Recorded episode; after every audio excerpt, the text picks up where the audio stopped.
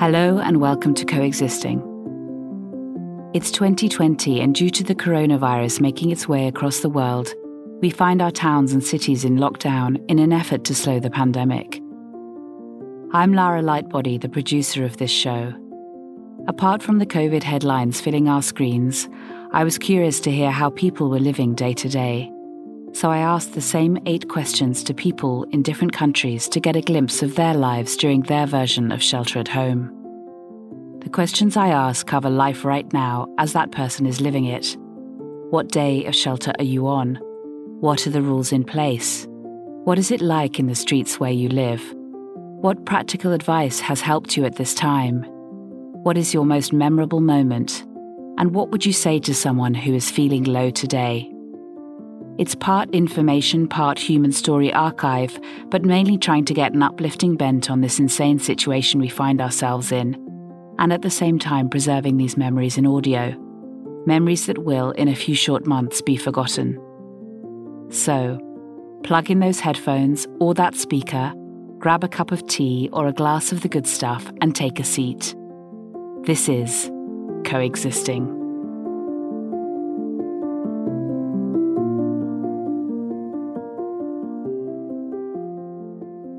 Hi, I'm Grant. I'm speaking from Shanghai, China, but originally from New York in the US of A. I am a corporate sustainability and environmental health and safety professional. I'm a father of two. Today is July 16th. It is 11:24 p.m. I am sitting in my office and someone just turned the lights out on me. as I look out my window, I see normal. I see normal for this time. And I hate to say that because there's so many people around the world that don't see the same things when they look out their window. I feel quite lucky to be in China at this stage. And at the beginning of this pandemic, no one would have said that. But now I feel quite confident and comfortable, I must say. Yeah, I almost don't want to say. Shelter in place kind of feels like a distant memory for me, if I'm being honest. I've returned to China from Europe on a business trip in the middle of Chinese New Year to a city that was in lockdown. Actually, my colleagues in Europe were trying to convince me to stay in Europe and get my family to come out to Europe as well. Oops, but um, I did decide to go back to China. When I got there, if you looked around, you would have just assumed it was a normal Chinese New Year with the mass migration. But it was a ghost town of a ghost town. You know, even more restaurants were closed, fewer people, but more masks. It was quite bizarre, even though it looked reasonable for the time period. In Shanghai, we never had an official kind of mandatory quarantine or shelter in place per se, but many people remained in their hometowns after the holiday and the city remained empty for quite a long time after Chinese New Year. And it was around March when I first started heading back into the office and started seeing some semblance of normality. But in that time period, I was uh, home with my wife and two children, both aged five. I would say that it's almost completely back to normal. There's a couple things that are still awry. You have to look for them though. Sporting events are still fanless. School schedules are still vague. Masks are still encouraged, but people are getting a bit lax with that requirement. During the lockdown, everyone wore masks. It was a, a sign of unity. It was a sign of compassion. Plus, it was a state mandated requirement. So, done deal. Everybody does that. During lockdown, many of my favorite restaurants closed down for good. During lockdown, we saw quite a lot of creativity for the restaurants and bars that tried to remain open. They were pushing the boundaries of what's possible every day then the next day, the officials came and shut them down. Then they do something different. And there's this, this amazing dance of pushing the envelope. That seems like a long time ago now. When the Beijing spike was detected recently, I think it was around 60 people, there was no obvious reaction from government officials in Shanghai because the response in Beijing was so swift and so sweeping, there was no need to respond in Shanghai. Well, let's put Spike in the context. Spike is what, 60 people in Beijing? And Beijing saw that and they locked down 600,000 people like that. So do I feel the effects in Shanghai? Absolutely not. No. I think in Shanghai, uh, the numbers are ridiculous.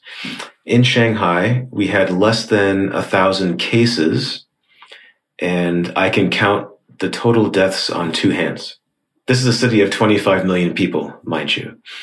I think a lot of people in the West or people who've never been to China just don't understand the vastness of the country and the vastness and the size of these cities and the ability for the government here to mandate and the willingness of the people to oblige. This pandemic, it's going to go down in history for many things, but one thing it will be known for is the catalyst that pushes the limits on technology and connecting through technology. Because of that, I've grown closer to people that I wouldn't have, honestly, because we're all worried about each other's sanity. And given the popularity of these technical platforms like you and I are speaking on right this second, um, being able to connect, uh, being able to show empathy has never been easier. And it's never been as widely accepted doing that digitally than ever before.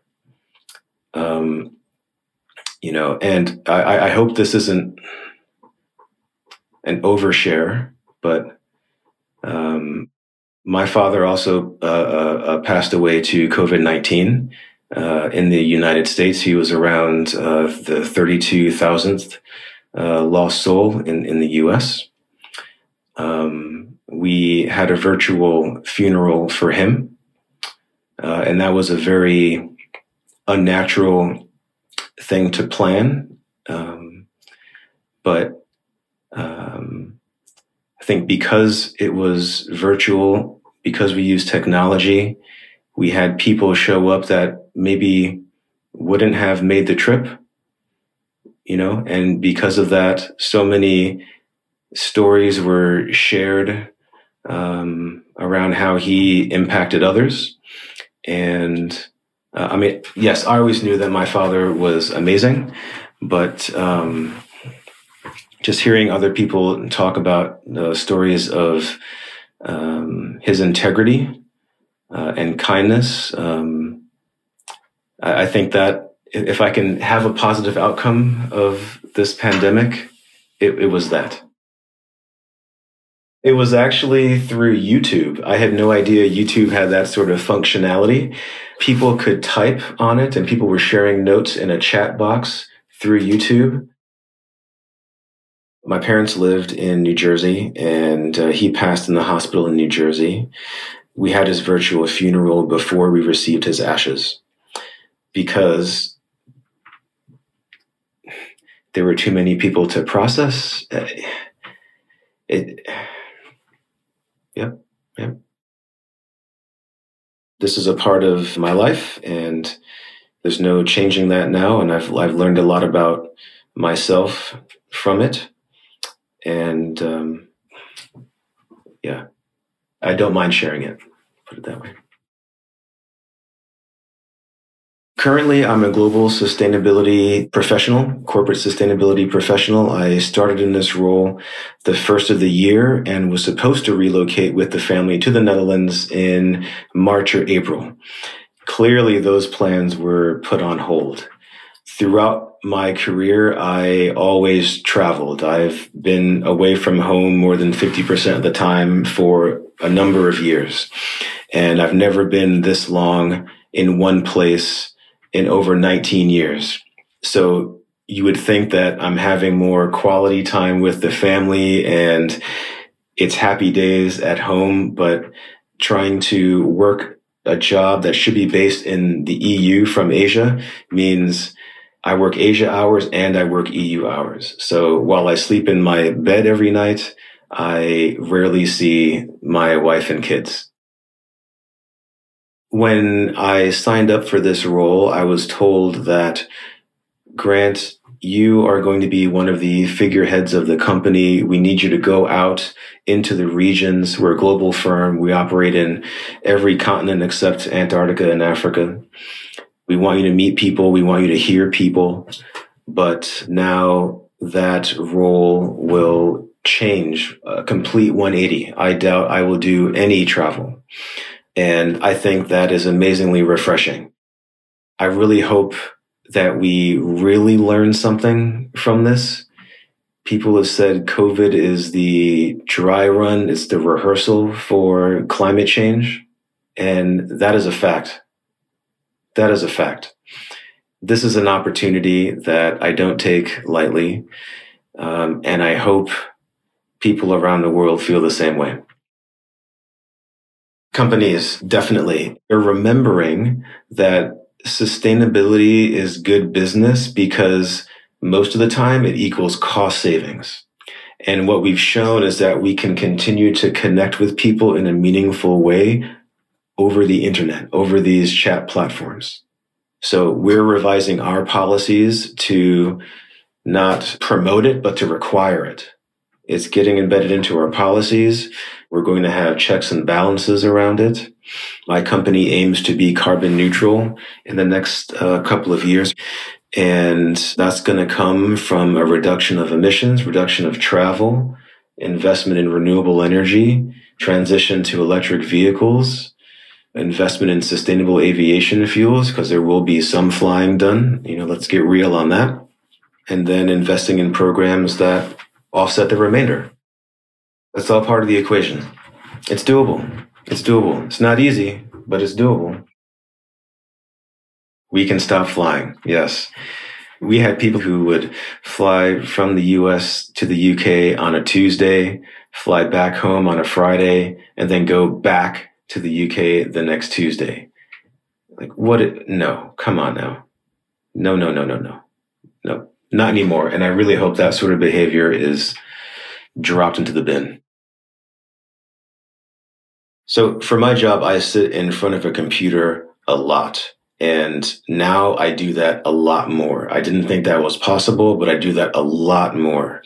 So one tip that I have adopted wholeheartedly, I love the 45 minute meeting. Don't schedule anything with me for an hour. Give me 45 minutes and then you have 15 minutes to get up, walk around, stretch the legs, or, you know, even write down your action items and just have a sense of closure from that. In China, what I see is our office has a lot of young people and the young people come to the office.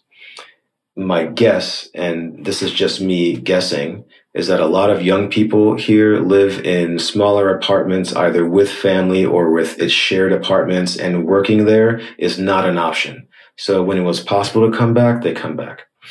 There are some older people that have maybe a larger home. They often work from home. I don't need to be here. And there's an acceptance of not going in. Another great side effect. There's got to be some. Never waste a great crisis, right? Yeah. Who said that? Was that Churchill, right? It was either Churchill or Roosevelt, one of the two. I don't know.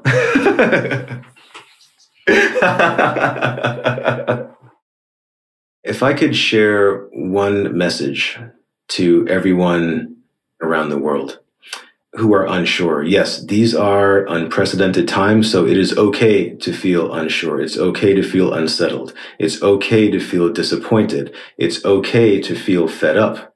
But what you have to do is stay focused and follow the rules. Yeah. In the future, people are going to ask, what were you doing during COVID? And you're going to want to be able to answer that question in confidence that you did all you could to prevent spread of this wretched pandemic, wretched disease. right side of history.